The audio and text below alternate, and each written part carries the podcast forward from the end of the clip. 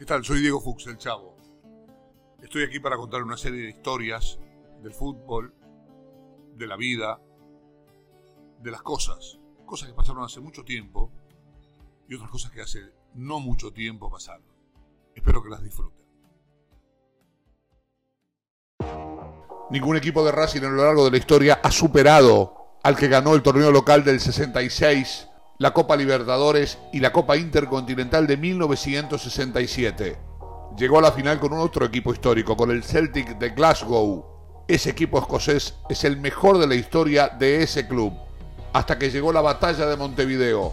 El 4 de noviembre de 1967, Racing y Celtic habían jugado en el Hampden Park de Escocia. Ahí había ganado el equipo verdiblanco 1-0 y la academia se desquitó una semana más tarde en Avellaneda, en el Cilindro, en un partido en el que, se dicen, lo vieron 100.000 personas en el estadio. 2-1 fue el resultado en favor del equipo de José. Pero hay que saber a quién le ganó Racing. No se puede hablar de aquella hazaña con los parámetros de hoy, porque hoy es difícil que Celtic y Racing vuelvan a verse las caras, al menos en el corto plazo. Celtic, campeón de campeones de Europa, hoy Champions League. Su derrotado fue el Inter de Leño Herrera, nada menos. Fue el mejor equipo, como dije, que ese club tuvo en su historia. No hubo otro igual. Ronnie Simpson, Jim Craig, el capitán Billy McNeil, John Clark, Tommy Gemmel, Bobby Murdoch, Bertie Old, el gran Jimmy Johnston, considerado el mejor jugador escocés de todos los tiempos, Willie Wallace, John Hughes, Bobby Lennox. El entrenador se llamaba Jock Stein, un maestro apasionado que estuvo en ese cargo entre 1965 y 1978. Tan apasionado era que murió de un infarto en 1985 cuando dirigía la selección escocesa. Fue en el entretiempo de un partido de su equipo contra Gales. Murió en los brazos de su más adelantado discípulo, un entonces joven llamado Alex Ferguson. Racing también empezó a construirse en 1965. Fue cuando Santiago Sacol, un fabricante de heladeras que era presidente de Racing, convocó a Juan José Pizzuti, exjugador de la institución. Le dijo: no hay plata y corremos serio riesgo de descender. Por eso el trabajo de Tito Pizzuti fue descomunal. Al igual que su colega de Celtic, tuvo que construir desde muy abajo. Tomó dos medidas decisivas, y fueron las dos primeras.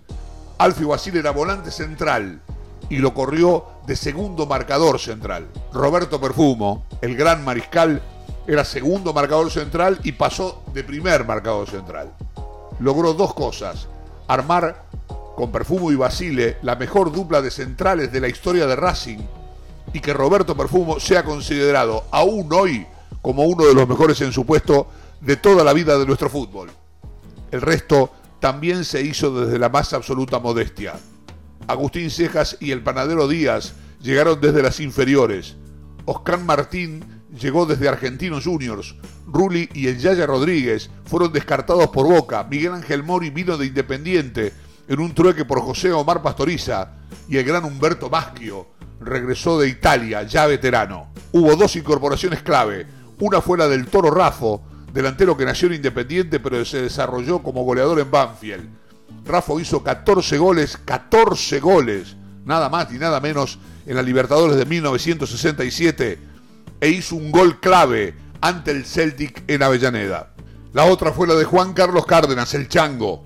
Racing lo captó en 1960, jugando en Unión de Santiago del Estero, su lugar de origen, y lo dio a préstamo a Nueva Chicago en 1962 para que se foguee, como se decía en ese entonces.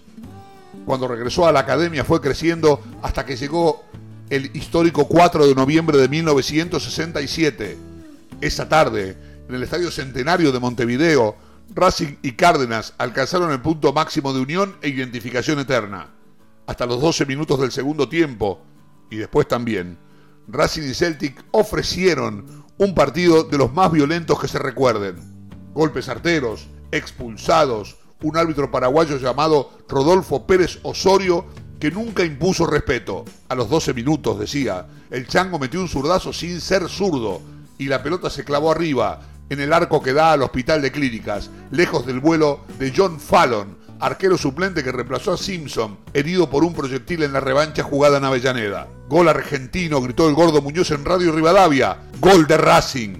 vociferó Horacio Aiello por la televisión. Echaron a 2 jugadores de Racing, expulsaron a 4 de Celtic e incluso hubo un 5.º jugador de Celtic expulsado que no quiso abandonar la cancha y jugó hasta el final. Cuando terminó la batalla de Montevideo, Racing entró en la historia. Fue el primer campeón del mundo que tuvo nuestro fútbol, en tiempos en donde no se era campeón intercontinental, sino campeón del mundo. También entraron en la leyenda el Chango Cárdenas y su golazo imborrable. Por esa historia, por esa gloria, por esos hombres, por el fútbol argentino, es que todos los años, el 4 de noviembre, se levanta una copa y se brinda por ellos. Todo el país se detuvo y ellos estuvieron a la altura de lo que se exigía. Racing campeón del mundo suena hoy utópico, irreal, pero Racing fue campeón del mundo, nuestro campeón del mundo.